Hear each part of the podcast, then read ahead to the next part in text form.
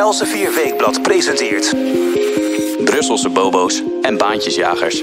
Het is al jaren een hoofdpijndossier voor de Europese Unie: migratie. Vooral de illegale komst van asielzoekers uit Azië en Afrika naar Europa leidt tot grote spanningen tussen de lidstaten en zet het draagvlak onder burgers onder druk. Woensdag 22 september presenteerde de Europese Commissie het nieuwe immigratiepact. Is dat eindelijk de oplossing? We gaan het bespreken met Jelte Wiersma, onze correspondent in Brussel. Ook hebben we het over een belangrijke EU-top, die niet kon doorgaan wegens één mogelijke besmetting met corona. En tot slot aandacht voor de onvermijdelijke Belg Guy Verhofstadt, die een conferentie zou moeten gaan leiden over de toekomst van Europa. Genoeg te bespreken weer in deze nieuwe aflevering van Brusselse Bobo's en Baantjesjagers. Mijn naam is Matthijs van Schie. Goed dat u weer luistert naar een nieuwe podcast van Els Vierweekblad. Jelte, hartelijk welkom. Hallo. Jij zit weer eens tegenover mij in de studio. Leuk dat je er bent. Uh, vandaag gaan we het als gezegd hebben over misschien wel het meest uh, controversiële onderwerp in de EU-politiek: migratie. Wat vind jij van het migratiepact dat uh, woensdag door de Europese Commissie is gepresenteerd? Nou, twee punten zijn daarvan belang.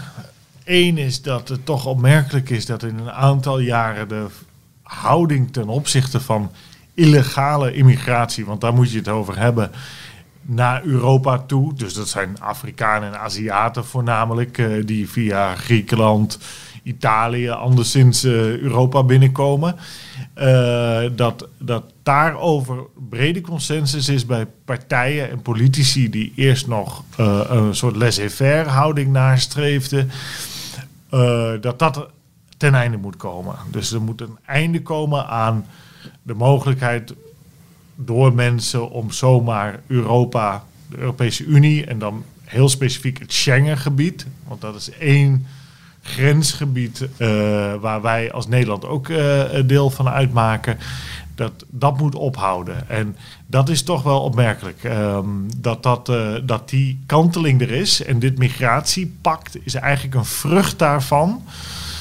Uh, van deze kanteling in denken. En uh, dat is bijna revolutionair, zou je kunnen zeggen. Ja, jij noemt het een kanteling inderdaad. Je hebt ook over deze kwestie een commentaar geschreven voor het Weekblad. En het is ook op de website uiteraard te vinden. Link in de beschrijving van deze podcast. En in dat commentaar zeg jij... immigratie werd door de Europese Unie lang gezien als een natuurverschijnsel. En jij zegt inderdaad, dit pact is duidelijk een markering... dat dat standpunt niet langer houdbaar is voor de bobo's in Brussel. Ja, de wortels van dit pact moet je uh, zien liggen in 2015, het jaar dat 1,8 miljoen mensen vanuit Afrika en Azië um, illegaal Europa binnentrokken. Let wel, die mensen trokken grenzen over die zij legaal niet over mochten gaan. Um, en deze mensen die zijn op een enkeling na allemaal hier te landen. En dan bedoel ik het Schengengebied mogen blijven. En uh, Angela Merkel, de Duitse bondskanselier van de CDU, is destijds het gezicht geworden doordat zij zei: Nou, wir schaffen das. Wij, wij kunnen dit aan, wij gaan dit doen. Wij kunnen deze mensen gaan integreren en we gaan ze verdelen over alle EU-landen. Nou, in de praktijk is het gros van deze mensen in een klein aantal landen uh, of terechtgekomen, of naar die landen toe getrokken, beter gezegd, omdat ze weten dat daar economische kansen zijn en dat ze daar goed behandeld worden. En dat de sociale vangnetten in die landen heel breed zijn. En de meeste mensen zijn naar Zweden, Duitsland en uh, Nederland uh, getrokken, de Noord-Europese landen. Um, en uh, Merkel heeft daaruit ook geconcludeerd. Heeft ze toen ook publiekelijk gezegd, dat is minder gerapporteerd natuurlijk dan het beroemde Wir dat, uh, dat is waar eenmaal, aber nie wieder. Hè? Dus dat is één keer en niet weer. Uh, en zij is daarna, samen met de Franse president Emmanuel Macron, die uh, in de binnenlandse politiek natuurlijk de hete adem in zijn nek voelde van Marine Le Pen, zijn grote tegenstrever in de presidentsverkiezingen van Frankrijk van 2017, die heel erg anti-immigratie is. Uh, heeft, heeft Macron eigenlijk haar de wind uit de zeilen gehaald, Le Pen. En, en samen met Merkel gezegd, nou, dit moet toch anders. Wij moeten... uh, zorgen dat er een einde komt aan deze illegale immigratie. Want gebeurt dat niet, dan gaan de Le Pens van deze wereld, maar in Duitsland, uh, alternatieven voor Duitsland en andere immigratiepartijen gaan dan winnen. En uh, die druk heeft van dus Le Pen en AFD, maar ook in andere landen, in Nederland, de PVV en Forum voor Democratie natuurlijk, heeft het toch toe geleid dat, dat je zo'n pact krijgt zoals je dat nu hebt. Maar, een hele grote maar, um, de uitvoering hiervan en een aantal principes, daar heb ik grote twijfels over. Ja, we hebben het inderdaad uh, nu gehad over het waarom van het pact en de voorgeschiedenis. Maar de belangrijkste vraag is inderdaad, er zijn heel wat EU-toppen geweest over dit onderwerp de afgelopen jaren. Sinds 2015 inderdaad uh, continu migratie op de agenda. Maar wat wordt er nou concreet voorgesteld in dit plan door de Europese Commissie dat het plan echt anders maakt dan voorheen? Nou, zoveel is ook niet anders hoor dan voorheen. Je moet je voorstellen, de Schengen-regio, de Schengen-zone, um, opereert volgens de regels van Dublin. In Dublin, de Ierse hoofdstad, is uh, ooit een verdrag gesloten tussen de betreffende landen over immigratie, integratie, opvang enzovoort. Nou, een hele rattenplan erbij. Um, maar daar houdt niemand zich aan. Want een van de principes van Dublin is dat iemand die illegaal, nogmaals, dat is heel belangrijk, hè, deze mensen komen illegaal bijvoorbeeld Italië binnen met een bootje. Deze mensen horen in Italië asiel aan te vragen. Uh, maar dat doen ze vaak niet. En Italië uh, wil dat ook helemaal niet. Uh, die stuurt die mensen, stuurde die mensen althans voorheen met bustickets die ook betaald werden door de regering in Rome naar Noord-Europa, wegwezen. En dan kwamen ze in Duitsland en dan vroeg Duitsland, waar komt u vandaan? Ja, ik kom uit Libië of ik kom uit Nigeria of weet ik waar deze mensen vandaan komen. En dan zeiden ze van ja, maar nee, maar Italië, daar zijn we nooit geweest natuurlijk. terwijl dat een leugen is. En eigenlijk had Duitsland dan zo iemand terug moeten sturen naar Italië. Ja, die Italianen die zeiden, sorry dat ik even onderbreek, de Italianen die zeiden natuurlijk, hey, wij, luister eens, wij liggen in Zuid-Europa. Wij liggen dichtst bij inderdaad de, de Noord-Afrikaanse kust, waar al die boten vandaan komen. Dus je kunt eigenlijk niet van ons verwachten dat wij ze allemaal opvangen, want dan zijn wij disproportioneel geraakt. Ja, die hebben dat altijd gezegd. Uh, en in de praktijk, me, toen er kleine aantallen mensen binnenkwamen, uh, werden die stilzwijgend naar het noorden doorgestuurd. En dan ja, maakten de, de, politieke partijen in het noorden daar ook niet zo veel lawaai over. Um, wat er nu in dit nieuwe pact staat, het migratiepact, het lang verwachte migratiepact, is een eigenlijk een voortzetting van een aantal initiatieven die al ad hoc zijn genomen. Dat uh, één is daarvan uitbreiding van Frontex. Uh, dat is de grensbewakingsorganisatie, grenscontroleorganisatie moet ik eigenlijk zeggen, van het Schengengebied. En die, die zou meer slagkracht moeten krijgen in de Middellandse Zee. Uh, mensen moeten sneller worden teruggestuurd. Screening van mensen moet buiten de Europese Unie gebeuren. Uh, nou, um, uh, het is eigenlijk, als je, als je het leest, um, ik heb het hier voor me in het Engels, het heet dan New Pact on Migration and Asylum.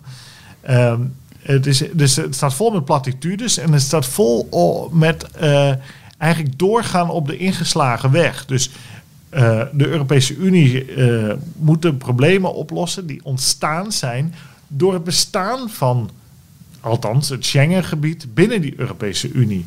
En dat is toch wel curieus, want we weten uit de ervaring van de afgelopen eh, twintig jaar dat het eigenlijk niet werkt. Uh, de uh, gemeenschappelijke controle van de buitengrens van de Europese Unie.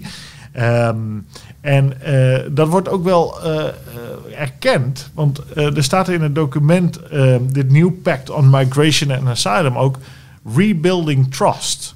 Dus daar, wordt ook openlijk toegegeven dat het vertrouwen onder burgers helemaal weg is. Dat de Europese Unie capabel is, of EU-instituties capabel zijn, om immigratie te controleren. Um, ze willen dus het vertrouwen terugwinnen, maar dat gaan ze eigenlijk doen door min of meer hetzelfde te doen als exact. de afgelopen jaren. Dat exact. klinkt niet erg logisch. Exact. Um, er zitten nog een aantal elementen bij die we ook al kenden. Dat is uh, dat landen in Afrika um, van wie burgers of onderdanen in veel geval, want burgers bestaan natuurlijk alleen maar in een democratie, um, uh, worden teruggestuurd. Dat, eh, die uh, dictators vaak uh, al daar voor hun onderdanen soepele visumregels krijgen aangeboden. Dus je krijgt als, laten we zeggen, je bent een dictator van land I. en jouw onderdanen die vluchten voor jouw schrikbewind naar Europa. Um, dan, en je neemt die mensen terug als die geen recht hebben op asiel in Europa dan, dan krijg je dus als beloning uh, voor jouw onderdanen uh, soepele uh, visumregels. Waarbij we weten dat als mensen hier met een visum legaal Europa binnenkomen, vaak ook meteen op het vliegveld als ze binnen zijn. asiel aanvragen en dan de procedure ingaan. Dus je creëert dan eigenlijk een legale stroom. Die nu dus wat je doet, je gaat van bootjes naar vliegtuigen. Nou, dat is voor de mensen zelf natuurlijk een stuk veiliger. Maar daarmee wordt het probleem effectief nog niet opgelost. Want uit heel veel landen hebben mensen het recht om hier uiteindelijk te blijven. Want heel veel landen in de wereld zijn gewoon heel akelig. Uh, en je kan het de mensen niet verwijten dat ze hier naartoe willen. Maar um, uh, Ronald Reagan, de beroemde Amerikaanse president, zei al: A nation without a border is not a nation. En uh, de Europese Unie wil heel graag, althans een heel aantal vooraanstaande politici in de Europese Unie, willen eigenlijk een Europese republiek bouwen. Ja, en dan moet je wel een grens hebben. En een grens eh, vereist dat je uh, een leger hebt, of in ieder geval een douanemacht of een grensmacht, die die grens eventueel met geweld wil verdedigen. Maar daar staat helemaal niks over in. En dat is natuurlijk cruciaal. Um, dus effectief wordt gezegd wij gaan illegale immigratie minder makkelijk maken. We gaan legale immigratie makkelijker maken. Maar hoe die illegale immigratie dan precies minder makkelijk moet worden gemaakt met een grenswacht, ja, dat kan wel. Maar dan moet je wel hard power gebruiken, want anders lopen mensen uiteindelijk nog binnen. We hebben wel een voorbeeld gezien van dat kan, hè? Maar dat was dan een nazistaat dat, dat, dat die hard power uh, laat zien. Dat was Griekenland. Toen Erdogan eerder dit jaar bussen met Syriërs op de Grieks-Turkse grens afstuurde. Als drukmiddel om meer geld uit Brussel te krijgen. Wat gebeurde er toen? heeft de Griekse politie massaal traangaskogels uh, en granaten afgevuurd op uh, die Syriërs. Uh, dus de Grieken die pleegden stevig geweld. Maar dat kan niet anders. Want als je dat niet doet, dan word je overlopen bij de grens daar. En dan, dan loopt half Azië leeg en half Afrika leeg. En dan komt, komt iedereen hier. En dat kan je die mensen niet verwijten. Maar dat kunnen wij ons niet permitteren als je een verzorgingsstaat uh, overeind wil houden, enzovoort, enzovoort. Wat, wat uh, het laatste puntje hier is. Ehm, en dat stoort mij wel erg. En dat geeft ook wel de blinde vlek van de Europese Unie aan. Dat je voortbouwt op instituties uh, die soms al decennia bestaan, Schengen enzovoort, Frontex die al, dat al jaren bestaat. Uh, in plaats van dat je zegt van op basis van de conclusie die je wel zelf trekt, uh, dat het vertrouwen weg is bij burgers, dat je zegt wij hebben gefaald, wat wij hebben georganiseerd. Al die open grenzen, ook binnen Europa, op de manier zoals het nu functioneert, dat werkt niet we moeten dit weer anders gaan doen. En misschien is het toch maar beter om terug te gaan weer naar die natiestaten. Die op heel recente datum hebben laten zien, Griekenland noemde ik al, maar ook Italië, dat ze als natiestaat veel effectiever eigenlijk zijn in het voorkomen van illegale immigratie dan de, deze Europese Unie-instituties, die eigenlijk een soort experiment nog altijd zijn, in de laboratoriumfase zitten, maar wel al, al als oplossing, als Eureka-moment worden gezien voor een totaal nieuwe uh, uh, asielpolitiek, die eigenlijk helemaal geen nieuwe asielpolitiek is. Ja, een van die natiestaten waar je het over had, die uh, daar toch niet zo goed in slaagt om hard power te spelen, zoals Griekenland bijvoorbeeld deed, is Nederland. Want we kennen de voorbeelden. Je had, het er net ook al even over. Toen noemde jij hypothetisch land I. Maar laten we Marokko zeggen. Uh, er zijn al uh, jarenlang uh, ontzettend veel illegale immigranten vanuit Marokko naar Nederland gekomen. Die hebben geen recht op een verblijf hier. En onze staatssecretaris Ankie Broekers-Knol van de VVD, die zegt elke keer: jongens, ik kan niks doen. Marokko wil ze niet terugnemen. Dus ik zit eigenlijk met de handen op de rug gebonden. En jij zegt dus inderdaad, de Europese Unie is in ieder geval geen oplossing om ervoor te zorgen dat die herkomstlanden de asielzoekers gaan terugnemen. Ja, je zou kunnen zeggen, oké, als je alle EU-landen bij elkaar hebt, dan ben je sterker. Uh, en dan kan je hard power spelen tegen Marokko. Tegen de koning van Marokko. Want de dictator uh, van Marokko, dat is de koning van Marokko. En uh, die bepaalt daar eventueel uiteindelijk alles. en dan zeg je, ja, meneer Marokko, oh, meneer koning, meneer Hassan... wij gaan u geen euro meer geven. niemand krijgt meer visa. We gaan bankrekeningen blokkeren. Er kunnen geen financiële transacties meer tussen Marokko en, en de uh, banken in de EU plaatsvinden, enzovoort, enzovoort. Dan, dat is hard power.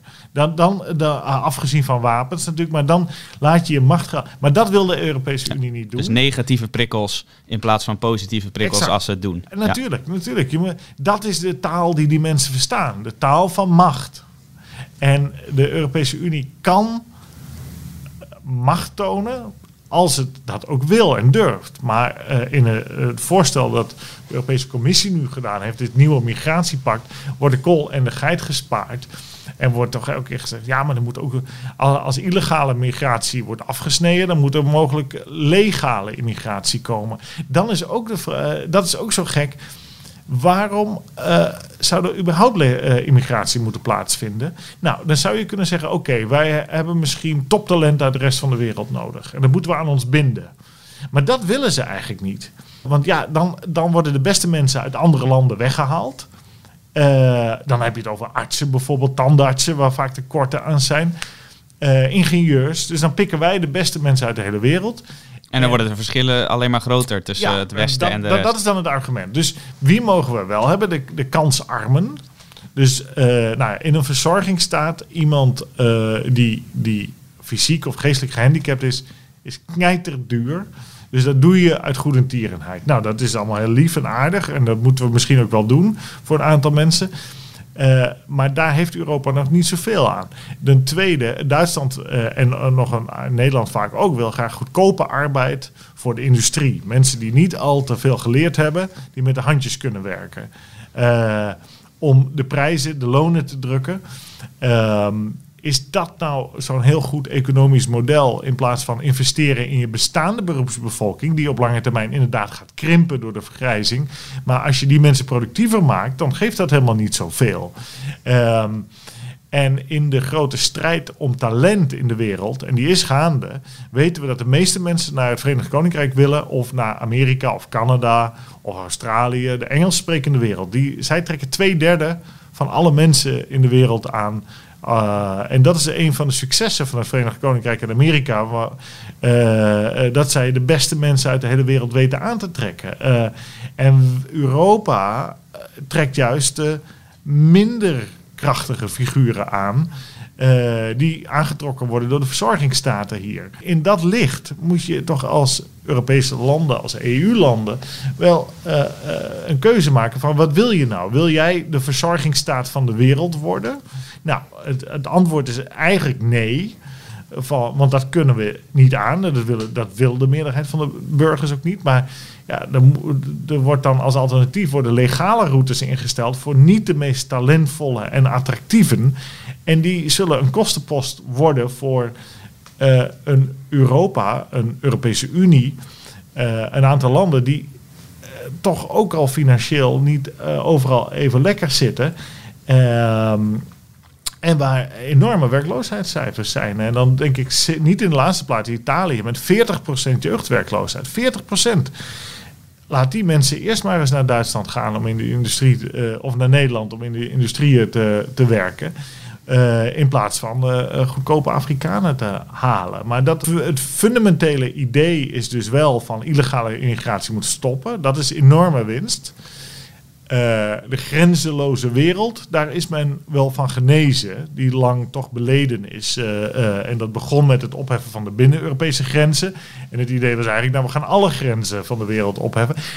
Maar het idee van, het is misschien niet zo verstandig om hier allemaal mensen naartoe te halen die geen bijdrage zullen leveren tijdens hun leven, financieel in ieder geval, aan, aan uh, Nederland en andere EU-landen.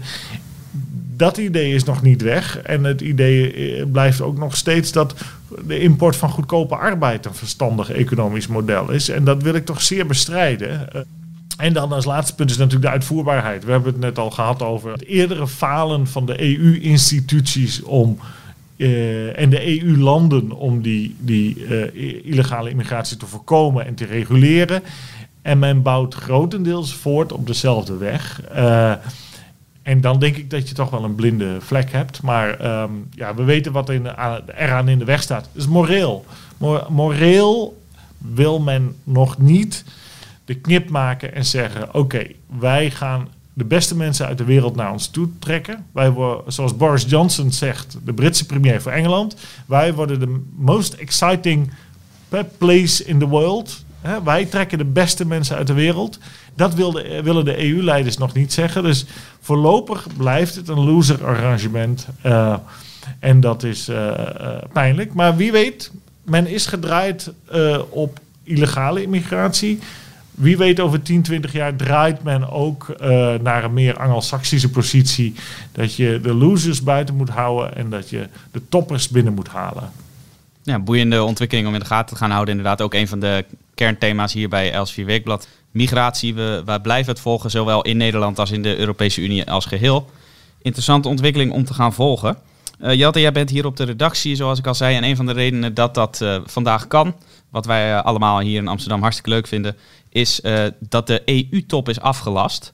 en dat is een EU-top die zou donderdag 24 en vrijdag 25 september plaatsvinden in Brussel. Maar die is afgelast wegens een mogelijke coronabesmetting. Nou, dat moet dan wel een heel belangrijk figuur zijn. Wie is er met corona besmet? In ja, Charles Michel. Ja, ik ben inderdaad kunnen afzakken uh, naar het barre noorden. Uh, zo, zie, zo lijkt dat toch een beetje vanuit Zeeland en Brussel. Uh, Amsterdam is toch heel ver weg. En dan ben je bijna op de Noordpool voor je gevoel. ik, ik snap de Zuid-Europeanen nu wel beter in dat perspectief.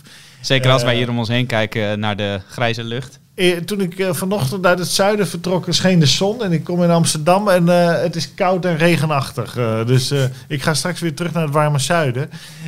maar dat terzijde. Nee, onze, mijn, mijn, mijn buurtgenoot Charles Michel in Brussel, die um, voorzitter is van de Europese Raad, Belg, oud-premier van België, van de MR, de Mouvement Réformateur, een links-liberale burgerlijke partij uit uh, Wallonië, Franstalig België.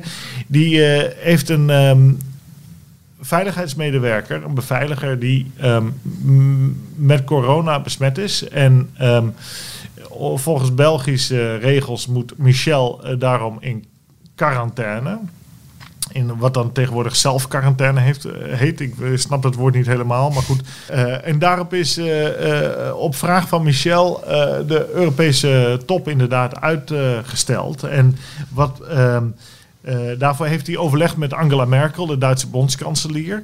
Want Merkel is op dit moment voorzitter van de Europese Unie. Elk, elk EU-land heeft eens in de 13 jaar een half jaar het voorzitterschap van de Europese Unie. En dat is uh, nu Duitsland, de tweede helft van dit jaar. En uh, Angela Merkel als bondskanselier is effectief de voorzitter van de Europese Unie. Er zijn nooit tekort aan voorzitters in de EU. Want je hebt dus Michel als voorzitter van de Europese Raad. Nou, dat is nauwelijks te volgen voor een normaal mens. Uh, Voorop staat in ieder geval, er zijn genoeg voorzitters. Maar toch, omdat de e deze ene voorzitter van de Europese Raad een veiligheidsmedewerker heeft die besmet is met corona, kon het hele feest niet doorgaan. Terwijl in Nederland, als premier Rutte bijvoorbeeld de persconferentie niet kan geven, dan schuift een van zijn uh, vicepremiers naar voren. Ja, nou dat had nu gekund. Merkel had verdragsrechtelijk uh, het voorzitterschap van de Europese Raad over kunnen nemen van Charles Michel. Maar daar is toen besloten om dat niet te doen. Dat heeft al, al allemaal achtergronden. Uh, onder meer dat uh, um, er uh, een conflict is over sancties tegen Rusland al dan niet. Of Wit-Rusland, Wit excuus, al dan niet. maar ja, voor, voor, het is natuurlijk een blamage voor de Europese Unie dat een top niet door kan gaan omdat een eigenlijk irrelevant figuur zoals Charles Michel er niet bij kan zijn. Want we moeten even teruggaan naar de geschiedenis uh, van niet zo heel lang geleden. Uh, toen was er helemaal geen voorzitter van de Europese Raad. Die is er pas sinds 2009. Een permanente voorzitter, moet ik erbij zeggen. Dat is natuurlijk Herman van Rompuy, ook al een Belg geweest. En daarna Donald Tusk, de Poolse oud-premier. En nu dus Charles Michel. En die is ingesteld volgens het verdrag van Lissabon. Dat is de Europese grondwet. En die Europese grondwet, weten we nog, hebben wij in 2005 in Nederland en ook in datzelfde jaar eh, hebben de Franse burgers daarvan gezegd, dat willen we helemaal niet. Dus wij willen uh, die grondwet niet. En uh, die grondwet is in een nieuw jasje gestoken. De woorden zijn door elkaar gehusseld en uh, dat heeft een nieuwe titel gekregen, Verdrag van Lissabon. En is toen, zonder dat de burgers de recht, het recht kregen in referenda om zich daarover uit te spreken, alsnog ons in de maag gesplitst. En daarmee zitten we ook met types zoals Michel opgescheept. Uh, nou, die hebben eigenlijk geen macht, die types zoals Michel, die zijn voorzitter. Maar wat hij wel kan, hij heeft agendamacht. En dat is een begrip, dat hoor je wel vaker in Brussel. Hij kan als voorzitter van de Europese Raad twee dingen eigenlijk doen. Eén, hij kan vergaderingen uitroepen. Hij heeft het recht om een vergadering van de regeringsleiders uit te roepen. En uh, dan moeten die regeringsleiders maar opdraven. En twee, hij, hij kan bepalen effectief wat er besproken wordt. Nou, dat doet hij allemaal wel gehoord, uh, de regeringsleiders. Dus hij gaat niet zomaar, als hij er zin in heeft, een Europese top organiseren. En hij gaat ook niet uh, allemaal hobby-dingetjes van zichzelf op de agenda zetten. Maar daar speelt hij natuurlijk wel een rolletje. Maar Merkel had natuurlijk prima deze top kunnen voortzitten. Die is veel ervarener dan hij is. Uh, en eigenlijk is dit een overbodige figuur die uh, weer zorgt voor nog meer centralisatie van macht. Terwijl je veel beter natuurlijk de regeringsleiders op toerbeurt kunt laten voorzitten. Uh, dan krijg je veel meer een situatie zoals die ook bijvoorbeeld in Zwitserland bestaat. Waar het premierschap roleert. En dat is een hele gezonde federale of confederale situatie. Maar in de Europese Unie is federalisering of confederalisering eigenlijk nooit een thema. Uh, er is uh, centralisering aan de hand. En dat is, daarmee is het, die zo'n positie van zo'n Michel ook wel, wat mij betreft, een hele vervelende. Dat is een boegbeeld van centralisering zoals wij dat toch niet zouden moeten willen. Ja. Ondanks dat hij zo'n boegbeeld is, hopen wij natuurlijk persoonlijk dat mocht hij corona hebben, dat hij daar snel van herstelt. Maar jij hebt geschreven in een stuk op onze website, dat kunt u ook weer vinden in de beschrijving van deze podcast, heb jij geschreven, het zou eigenlijk beter zijn als Michel, als hij eventueel is hersteld van corona, als hij gewoon in quarantaine blijft en dan permanent. Zeker, dat lijkt me heel verstandig, dan, omdat die hele positie irrelevant is. Die positie moet weg. Dat is een icoon van centralisering van macht in Brussel. En dat moet je juist doorbreken, want dat gaat in tegen de aard van wat Europa is. Europa zijn verschillende volkeren, religies, culturen enzovoort in wel een soort eenheid, maar met allerlei verschillende parlementaire politieke tradities, met monarchieën, republieken enzovoort enzovoort. De Zwitsers de, hè, met vier talen hebben daar een oplossing voor gevonden in een confederatie. Dus je bent wel samen, maar je doet eigenlijk heel weinig dingen samen. Uh, en dat is een hele slimme oplossing. En die, ja, daarvan zou je moeten leren een rolerend voorzitterschap van de Europese Raad. En uh, daar past uh, bij de aard van Europa past zo'n permanente voorzitter niet. Dus laat Michel vooral in quarantaine blijven. En eventuele opvolgers ook. Uh, die, dat ze al die voorzitterschappen weg ermee, alsjeblieft zeggen. Dat, daar word je toch niet heilig van. Hè? Nee, duidelijk statement, uh, Jatte. Maar ik betwijfel of ze erna gaan luisteren in Brussel. Uh, we hebben het net over uh, één boegbeeld gehad van centralisering. Ik vrees, ik vrees dat ze dat niet gaan doen. Maar ik heb wel goede hoop. Want kijk, Elsevier heeft de traditie om eigenlijk altijd gelijk te hebben natuurlijk. Alleen te hebben sowieso, maar te krijgen is een ander verhaal. Soms duurt het 40 jaar voordat we het krijgen. Maar kijk naar kernenergie, kijk naar immigratie. Het valt onze kant allemaal wel op op een gegeven moment. Het inzicht als je maar lang genoeg doorgaat, komt er wel. Dus uh, ik maak me daar helemaal geen zorgen over. Maar als wij uh, hoogbejaard zijn en hier zitten, dan uh, denk ik dat we kunnen concluderen dat ze toch naar ons geluisterd hebben. Zo is het. En dan staat het allemaal op podcast. Dus dan hebben wij daar allemaal hard bewijs voor dat Zo wij dat al lang hebben gezien. De, de, luisteraars zijn onze getuigen ook. Zo is het. we hadden het net eens over een boegbeeld van centralisering in de Europese Unie. En om af te sluiten hebben we eigenlijk nog zo'n boegbeeld uitgekozen om het over te hebben. Namelijk Guy Verhofstadt een uh, Belgisch uh, Europarlementariër. Vele luisteraars die geïnteresseerd zijn in de gang van zaken in Brussel, ze zullen hem ongetwijfeld kennen en uh, een mening over hem hebben. Nou is het aardige dat Guy Verhofstadt in deze podcast alles voorbij is gekomen omdat hij voorzitter zou gaan worden van een conferentie die eigenlijk al had moeten plaatsvinden. Een conferentie over de toekomst van Europa. Maar die conferentie, daar is vooralsnog niks van terechtgekomen. Hoe kan dat? Ja, zoals wel vaker in de Europese Unie, ze kunnen het niet eens worden over wie voorzitter van deze conferentie moet uh, zijn. Ja, je moet erom lachen. En het is eigenlijk ook hilarisch. En de acteurs die in dit uh, uh, politieke drama een rol spelen, zijn ook heerlijke figuren. Je moet je voorstellen, we zijn, als je even een klein stapje terug gaat. We hebben Emmanuel Macron in Frankrijk, die, die had de gele hesjes op zijn dak. En die is toen een, uh, als uitgestoken hand naar de Franse bevolking, is hij een luisterronde, consultatieronde in eigen land begonnen.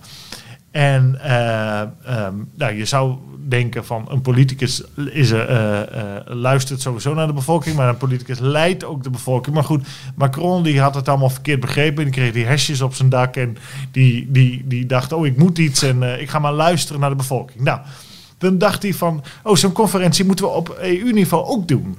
Dus we moeten gaan luisteren naar de mensen. Nou ja, in, in mijn wereld, luisteren naar de mensen betekent verkiezingsuitslagen lezen. En daar kan je meestal wel ongeveer uit begrijpen welke richtingen het zou moeten opgaan volgens de meesten. Maar goed, wie ben ik? Uh, uh, maar, maar de Duitsers vonden dat ook een goed idee om conferenties te organiseren. Want ja, kijk, referenda organiseren, dat vinden ze niet meer zo leuk in Berlijn en Parijs. Want ja, meestal stemmen mensen tegen meer centralisatie van EU-macht. Dus uh, de, uh, het, het, woord is dan nu uh, consultaties.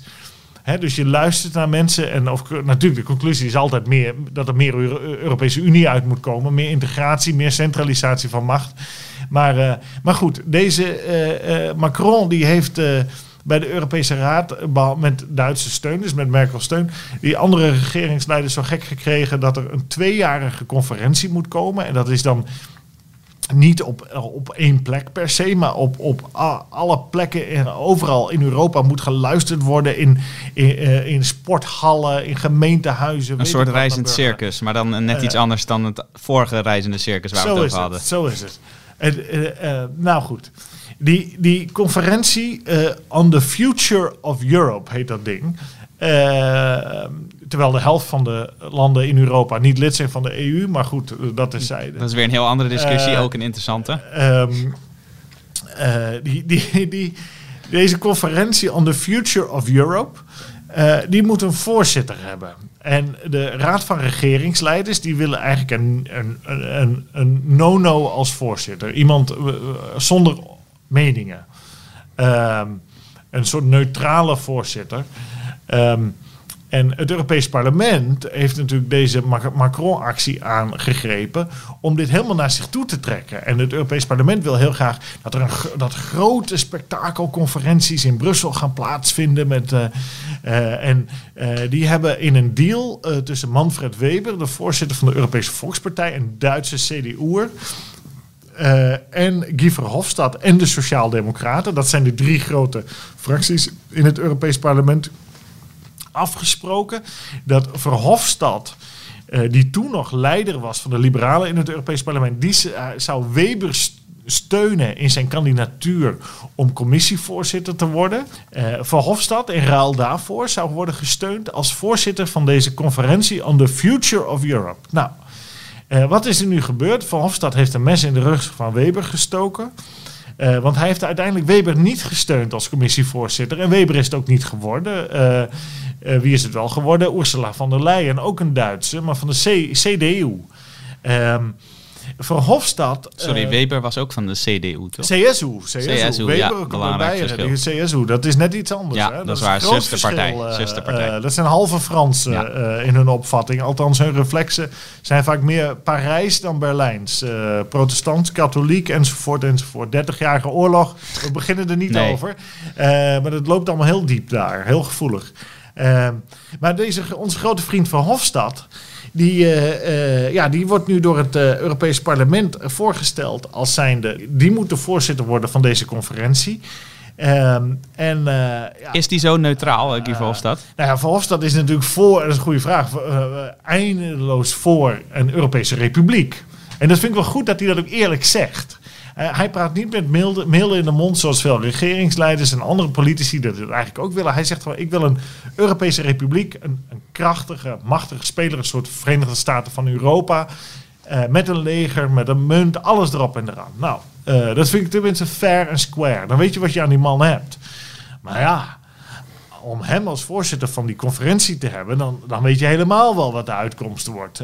Dus um, er zijn natuurlijk vele uh, regeringsleiders die zien die van Hofstad helemaal niet zitten. En uh, uh, ze kunnen er niet over eens worden, de Europese Commissie, het Europese Parlement en de Europese regeringsleiders, hoe die voorzitter, wie die voorzitter moet zijn. Nou, uh, uh, want de conferentie had al in het voorjaar moeten beginnen. Hè? We zijn nu in het najaar, we zijn nog niet begonnen. Daarom, we, ik denk misschien is het wel een jaar geleden dat wij in deze podcast al zeiden, die conferentie komt eraan. Maar we hebben het er nog steeds over en er is nog niks van terecht gekomen. die is er nog steeds niet. Dus het, het is zo'n blamage ook weer, van, dat ze hier niet uitkomen. Wat ze nu gaan willen doen, ja, het is, dit is een EU uh, oplossing uh, van uh, prachtige schoonheid. Ze willen nu een, een, overkoepelende voorzitter gaan aanstellen. Dat moet een, een no-no worden, iemand zonder opvattingen. En daaronder moet een uitvoerend comité komen met drie voorzitters. Eentje vanuit de raad, eentje vanuit de commissie en eentje vanuit het parlement voorgesteld. En die vanuit het parlement mag dan Verhofstadt worden. maar die, van die drie uitvoerende voorzitters moet natuurlijk weer eentje de baas zijn. De, de eerste voorzitter, zeg maar. En dat zou Verhofstadt dan moeten worden. Het is ook een eh, baantjesjager ook, hè? We hebben onze uh, podcast natuurlijk niet voor niks zo genoemd. ja, ja, ik bewonder Van Hofstad enorm. Want hij is al sinds 1977, kan je je voorstellen, sinds 1977 onafgebroken verkozen politicus. Ja. Kan je je voorstellen? Dat is een, een halve eeuw is deze man nu uh, ambtsdrager in alle hoedanigheden, waarbij, waaronder bijna tien jaar premier van België. En hij blijft maar terugkomen. Hij is uh, tien jaar voorzitter geweest van de liberale fractie in het Europees Parlement. Daar is hij uitgewerkt door Emmanuel Macron, de president van Frankrijk, en Mark Rutte, de Nederlandse premier natuurlijk. Die hadden genoeg van hem. Die wilden hem eruit hebben. Die vonden het niks dat hij zo eerlijk was over zijn uh, streven naar een groot Europese rijk. En Macron wilde een slaaf daar hebben, een lakai. Die, die zou er ook komen, maar dat is uiteindelijk, uh, dat zou een Française worden. En nou, die is uiteindelijk uh, door allerlei schandalen aan de kant geschoven. Maar het is nu Sidios, dat is een, zeg ik, ik hoop dat ik het goed uitspreek, maar dat is een Roemeen die, die erg francofiel is, zoals veel Roemenen dat zijn overigens. Uh, en dat is eigenlijk een lakai van Macron. Dus uh, die liberale fractie is in uh, handen van de Fransen en de Nederlanders. Want Malika Asmani is door Mark Rutte uit de Tweede Kamer gehaald. En daar als vicevoorzitter van die fractie neergezet en als spion. En ze hebben ook de D66ers daar hardhandig uitgewerkt. dan moet je denken aan Sophie in het veld, uh, die altijd vice-fractievoorzitter was, D66 is, in diezelfde liberale fractie zit. Uh, en de rechterhand is van Verhofstadt. Dus Sophie in het veld uh, en Verhofstadt die zitten nu tweede rangs. Toch maar, gaat die Sophie in het veld vaak ook flink tekeer, net als Guy Verhofstadt. Ja, ja, ja maar dat zijn, die zijn twee handen op één buik. en die is ook eerlijk daarover. Die zegt ook, ik wil een Europese republiek. En dat is prima. Als je dat uh, in eerlijkheid zegt, dat vind ik heel goed.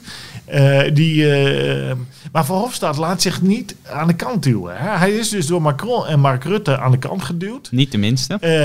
D66 met hem, Sophie in het veld, ook opzouten. uit de, uit de cockpit van die liberale fractie. De, die wordt echt nu geleid door de Fransen en de, en de Nederlanders. Amars en de VVD. Uh, maar vooral aan Mars natuurlijk, want Nederland is natuurlijk maar een kabouterland en, en uh, is uiteindelijk altijd de bijwagen. Uh, en nooit, zit nooit op de, op de bok. maar Verhofstadt toch op zijn leeftijd. Hij is nu 65, dacht ik, of 67 al.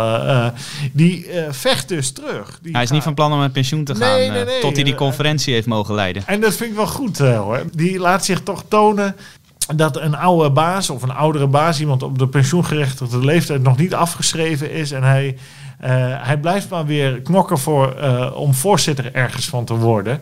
En uh, ik moest wel erg lachen. Ik sprak Dirk-Jan Epping, Europarlementariër voor Forum voor Democratie. En uh, Dirk-Jan Epping is natuurlijk oud-journalist, heeft, heeft voor NRC Handelsblad gewerkt en voor de Standaard in België heel lang, waar hij politiek verslaggever was toen Guy Verhofstadt premier was in België. En die twee hadden de hele tijd ruzie. Uh, en er waren ook altijd Wiedergutmachungsdineetjes tussen Verhofstadt en Epping.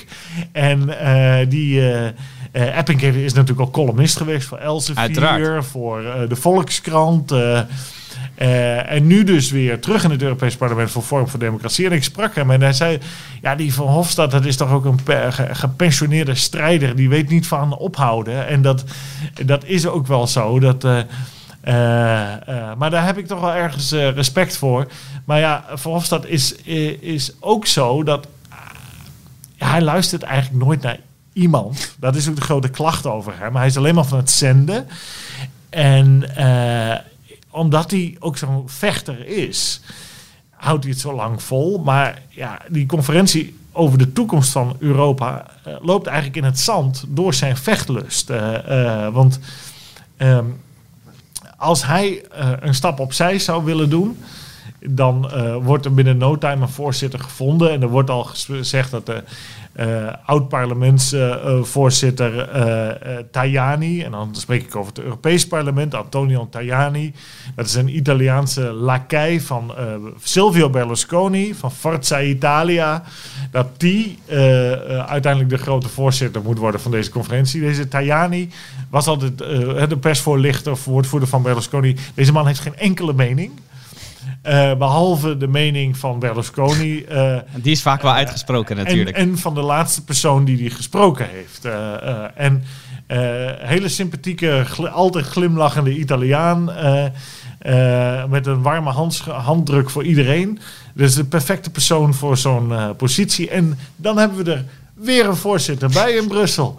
Uh, dus uh, um, we blijven tellen. Ik moet ooit nog een lijstje maken met hoeveel er zijn, maar uh, het is ontelbaar inmiddels. Ja, het lijkt me inderdaad een heel goed idee om dat dus allemaal op een rijtje te gaan zetten. Wat is toch ook een mooi schouwspel, hè, Jelte? De, de podcast Brusselse Bobo's en Baantjesjagers zit elke week weer boordevol intriges en ja, dat uh, zou je toch niet willen missen. Het is, een, het is een levend theater en elke dag is er weer een nieuwe voorstelling met nieuwe acteurs of oude acteurs. Zoals Verhofstadt die niet van het podium zijn te slaan. En ik sla het met heel veel plezier gade en uh, uh, blijf daar met heel veel plezier over praten en schrijven. Nou, heel goed. wij hopen dat de luisteraars ook met heel veel plezier blijven luisteren en lezen natuurlijk. Want de artikelen die wij bespreken, die kunt u elke keer weer vinden in de beschrijving van deze podcast. Je had het laatste woord over de toekomst van Europa en de vele voorzitters is uiteraard nog lang niet gezegd. Maar uh, voor nu zijn we weer klaar. Hartelijk dank. Graag gedaan. Ook onze luisteraars uiteraard het beste toegewenst en blijf gezond in deze coronatijden. Graag tot de volgende keer.